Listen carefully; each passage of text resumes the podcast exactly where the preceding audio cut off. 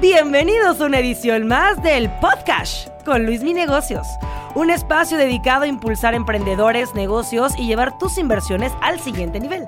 Todas las opiniones expresadas en este programa son a título personal, para fines informativos y no representan una posición oficial para la toma de decisiones. Hola a todos y bienvenidos al canal de Luis Mi Negocios. El día de hoy vamos a hablar de un tema que prácticamente está en todos lados, todos las usamos y vamos a ver cómo manejarlas de la mejor manera. Vamos a hablar de las tarjetas de crédito. En este video encontrarás la guía definitiva de todo lo que debes de saber antes de usar una tarjeta de crédito. Este video va más dirigido para aquellos que están empezando en este mundo financiero y les tienen incluso miedo a las tarjetas de crédito.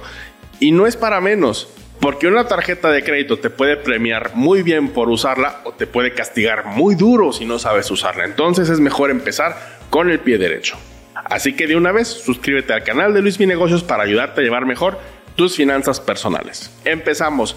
Primer punto, una tarjeta de crédito no es una extensión de tu salario, no es un sueldo extra, no es un dinerito adicional, es un dinero que vas a tener que devolver al banco. Por muy obvio que parezca, para muchas personas sí parece que es un dinero adicional y es ahí donde empiezan los principales problemas.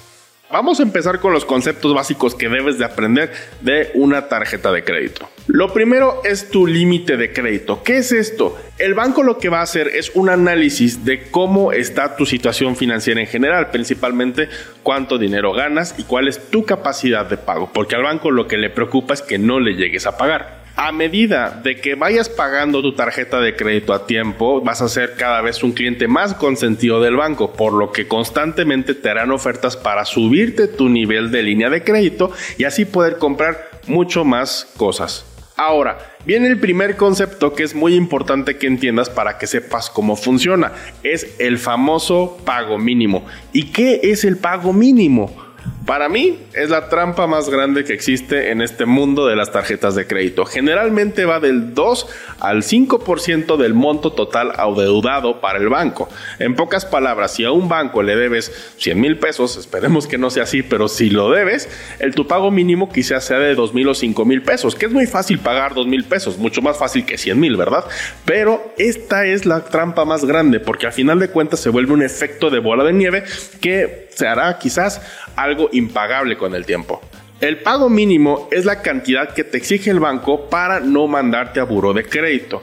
Muchos tienen esta duda de que si yo hago pagos mínimos voy a estar en el buro de crédito. La respuesta es no. ¿Por qué? Porque no estás cayendo en una situación de impago. Cuando caes en impago, cuando no le pagas ni siquiera el mínimo al banco, ahí sí vas a tener ahí una banderita amarilla o una banderita roja en el buro de crédito, lo cual va a afectar tus solicitudes de crédito en el futuro. Por eso, si en algún momento no tienes dinero para pagar el saldo total, utiliza el pago mínimo como medio de emergencia. No es recomendable pagar el pago mínimo, siempre es recomendable pagar la totalidad de lo que le debes al banco cada mes. Te pongo un ejemplo muy claro. Una de las tarjetas de crédito más populares de México es la Banamex Clásica. Esta tarjeta tiene una tasa de interés aproximada del 55% al momento de que estoy haciendo este video, sin contar el IVA, claro. Para que te des una idea, de acuerdo a la cantidad de pagos mínimos de la Conducef, si únicamente pagas el mínimo de esta tarjeta, tardarás en pagarla 11 años aproximadamente. Por muy loco que parezca, se hace una deuda interminable. Por eso, lo que tienes que hacer, si no tienes el dinero para pagarla por completo, paga mucho más del mínimo. De lo contrario, va a ser una deuda que jamás vas a acabar de pagar y esto va a dañar muy feo tus finanzas personales. Ahora, el pago para no generar intereses. Este es el pago que todos debemos de hacer. ¿Por qué? Porque de esta manera vas a sacar el mayor provecho a tu tarjeta de crédito, que es prestarte hasta 50 días sin intereses para comprar lo que quieras. Te pregunto, quizá tu tía te pueda prestar dinero sin intereses por un tiempo, quizás sí, pero un desconocido no, no hay manera, no hay dinero gratis, pero con tarjetas de crédito sí, porque tú puedes utilizarlo y no pagarle un solo interés al banco por utilizarlo, lo cual es maravilloso. Según datos de Banco de México, 54% de la población mexicana es cliente totalera. ¿Qué quiere decir esto? Que son clientes que no le deben absolutamente nada al banco, siempre pagan a tiempo y esto es muy bueno porque son mexicanos que tienen cada vez mejores historiales crediticios y pueden tener en un futuro mejores créditos a muchas mejores tasas. ¿Por qué razón? Porque al ser un cliente cumplido, el banco te va a ir soltando más historia de crediticio y esto va a ayudar a que tu línea de crédito sea mayor y te ofrezcan muchos más créditos para ti, como por ejemplo un crédito hipotecario o bien un crédito de automóvil. Siguiente concepto que es muy importante, el CAT. Y no es el CAT que tú conoces. Mal chiste. El CAT quiere decir costo anual total. ¿Y qué es el costo anual total? ¿Es la tasa de interés de la tarjeta? No, es algo completamente diferente. Y aquí te lo explico. El CAT se instituyó en México en el año de 2009 por Banco de México. El CAT lo que hace es que suma los intereses de la tarjeta de banco más otros gastos y todo el gasto financiero de una tarjeta para que puedas comparar una tarjeta con otra y saber cuál es la más cara o la más barata para tus intereses personales. ¿A qué voy con esto? A que muchas tarjetas pueden llegar a ser engañosas, ya que te ofrecen de alguna manera una tasa de interés quizá un poco baja, pero tiene comisiones muy altas, como por ejemplo comisiones por no pagar una tarjeta, comisiones por pedir dinero en efectivo de la tarjeta o muchas cosas más. Entonces, en resumen, si quieres comparar las tasas de interés de una tarjeta con otra, compara los CATs, no compares la tarjeta de interés de cada tarjeta. Ahora, Aquí te van unos tips para que seas un campeón manejando las tarjetas de crédito. Número uno, ten las tarjetas de crédito que quieras, pero homologa las fechas de pago de todas tus tarjetas para que no se te olvide pagarlas. Porque tú puedes libremente marcar al banco y decir, quiero que mi fecha de corte sea el 15 de septiembre, por ejemplo. Entonces, cada día 15 de mes va a ser tu fecha de corte. Entonces, si tú haces esto con todas tus tarjetas, vas a saber que tienes a partir del día 15 aproximadamente 20 días para pagarla, lo cual va a ser algo muy bueno y de esta manera tú no vas a dejar de pasar ni un solo pago y no le vas a regalar al banco tu dinero. Aquí entre nos, por practicidad, yo utilizo únicamente tres tarjetas de crédito y no me interesa tener más. Te voy a explicar más adelante cuáles son las tres que tengo y por qué elegí tener esas tres tarjetas. Segundo tip, sé un cliente totalero. Siempre tienes que pagar la cantidad que le debes al banco cada mes.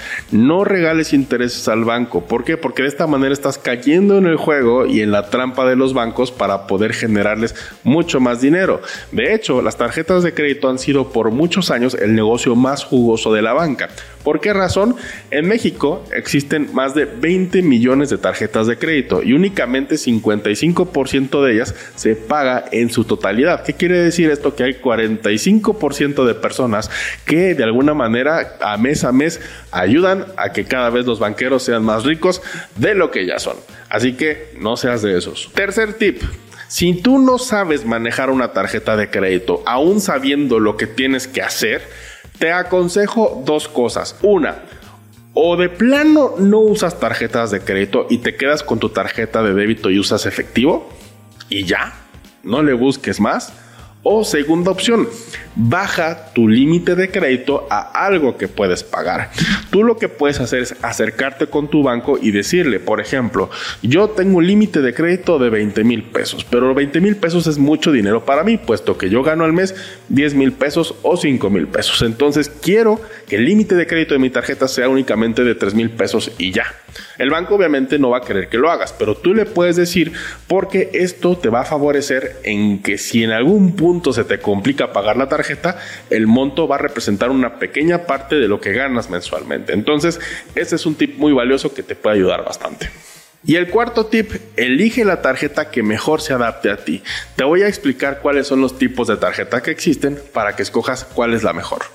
La primera clase de tarjeta que existen son las tarjetas fintech. Yo tengo una tarjeta de estas. Generalmente estas tarjetas lo que están haciendo para ganarle a la banca tradicional es ofrecer una tarjeta a una persona que está en buró o que no se le ha otorgado una tarjeta con un límite de crédito bajo. Están corriendo el riesgo de prestarle a gente que no comprueba ingresos para captar nuevos clientes, lo cual se me hace una estrategia bastante interesante. Estas tarjetas generalmente no te ofrecen mayores beneficios, pero son muy fáciles de utilizar y tienen una muy buena aceptación. Por más mal que parezca, yo tuve una experiencia con una de estas tarjetas en la cual tenía que pagar una contribución gubernamental. No pude pagarla con ninguna tarjeta de las otras que tenía, pero sí con la fintech. Entonces, las fintech pueden ser una excelente opción para que tengas una buena tarjeta de crédito o incluso si no tienes ingresos puedas solicitar una y empezar a construir tu historial crediticio. Segundo tipo de tarjeta, las tarjetas clásicas. Las tarjetas clásicas son las que los bancos generalmente ofrecen a la mayoría de los clientes. ¿Qué es lo que caracteriza una tarjeta clásica? Bueno, en primer lugar, tienen comisión anual baja, pocos beneficios y altos intereses. Estas generalmente se ofrecen a personas que tienen un salario entre 10 o 15 mil pesos mensuales. El tercer tipo de tarjetas son las tarjetas sin anualidad. Estas prácticamente son muy parecidas a las tarjetas clásicas. La única diferencia es que no te cobran anualidad por utilizarla, pero hay una pequeña trampa que la tienes que usar al menos una vez al mes. Si no la utilizas una vez al mes, te van a cargar una comisión por no uso y ahí te puede salir mucho más caro que pagar una anualidad. Así que ten mucho cuidado. Aquí lo que te sugiero es que hagas una domiciliación de algún servicio, como puede ser teléfono, agua, luz, etcétera. Eso te va a ayudar mucho. Incluso hasta Netflix puedes domiciliarlo y ya no tienes ningún problema. 4 con cashback. Este tipo de tarjetas realmente son nuevas en México, no existían por mucho tiempo, pero son muy buenas porque es una manera de recompensar sobre todo a clientes totaleros regresándole una pequeña parte de lo que gastaron. En México el promedio de las tarjetas con cashback va del 2%, hay algunas que te ofrecen hasta un 5% si compras en determinada tienda departamental, pero bueno, esto es algo muy bueno y es un beneficio adicional que te puede dar una tarjeta de crédito. Yo tengo una con cashback. El siguiente tipo de tarjetas son las de clase oro. Estas se te ofrecen generalmente cuando suben tus ingresos. Una tarjeta de clase oro, a diferencia de las básicas, tiene intereses un poco más bajos, te ofrece más beneficios, pero la cuota anual es más alta. Generalmente, a más beneficios te ofrezca una tarjeta, van a ser más caras sus cuotas anuales. Y eso nos lleva al siguiente segmento, que es el segmento platino. El segmento platino es aquel donde las comisiones son más elevadas, pero los beneficios son muy, muy, muy buenos. Puedes tener accesos a salas VIP, servicios de concierge, cafés gratis y muchísimos más. Yo en lo particular tengo una tarjeta de segmento platino y la verdad es que estoy muy contento con esa tarjeta. Quizá lo único malo aquí es que las anualidades llegan a ir desde los 200 dólares hasta los 2000 dólares. Yo personalmente tengo de las bajitas, pero hay personas que prefieren tener muchos más beneficios y llegan a pagar anualidades de 2000 dólares o incluso un poco más. Y por último están las tarjetas exclusivas o de invitación. Estas tarjetas generalmente se ofrecen a personas que tienen negocios muy grandes con el banco o bien tienen mucho dinero invertido con ellos. Generalmente las anualidades son muy caras porque funcionan como un club privado y te atienden como si realmente fueras un rey. De hecho, la compra más cara que se ha dado alguna vez por tarjetas de crédito ha sido a través de una tarjeta exclusiva y fue la compra de un avión con una tarjeta de crédito, así como lo oyes. Así que en resumen y en pocas palabras, si vas a utilizar una tarjeta de crédito, siempre págala a tiempo, nunca te atrases y paga el monto total para que no generes intereses. De esta manera le vas a sacar el mejor provecho posible. Ahora, vamos a hablar de un tema que también es muy importante, que son los meses sin intereses. ¿Qué son los meses sin intereses? Bueno, es la posibilidad que tienes de adquirir un bien a través de parcialidades donde no vas a pagar un interés. Esto es muy bueno para que te puedas ir haciendo de tus cositas y no pagar gastos de más. Estos meses sin intereses realmente ¿por qué son sin interés? Porque el comercio para poder vender más absorbe los intereses de ese préstamo para que tú te lleves el valor que quieres o la cosa que quieres sin pagar un centavo de más. Por ejemplo, si yo compro una computadora que vale 12 mil pesos, podré pagarla en 12 mensualidades de mil pesos cada una. Me es mucho más fácil pagarte mil cada mes a pagar 12 mil pesos en una sola exhibición. Ahora, aquí les va una regla de oro para utilizar los meses sin intereses. Cualquier cosa que vayas a comprar a meses sin intereses te tiene que durar mucho más de una vez que ya terminaste de pagarlo. Por ejemplo, puedo comprar una computadora a 12 meses sin intereses porque muy probablemente siga funcionando después de esos 12 meses. Eso es una compra inteligente. Igual, puedo comprar un televisor incluso a 24 meses sin intereses porque después de 24 meses lo seguiré teniendo.